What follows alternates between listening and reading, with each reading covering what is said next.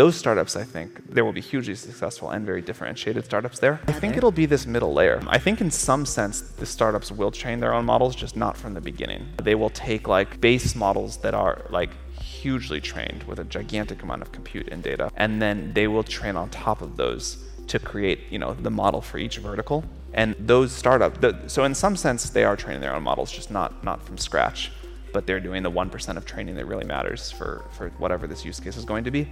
Those startups, I think, there will be hugely successful and very differentiated startups there, but that'll be about the kind of like data flywheel that the startup is able to do, the kind of like all of the pieces on top of, and below. Uh, like this could include prompt engineering for a while or whatever, the sort of the, the kind of like core base model. I think that's just going to get too too complex and too expensive, and the world also just doesn't make enough chips.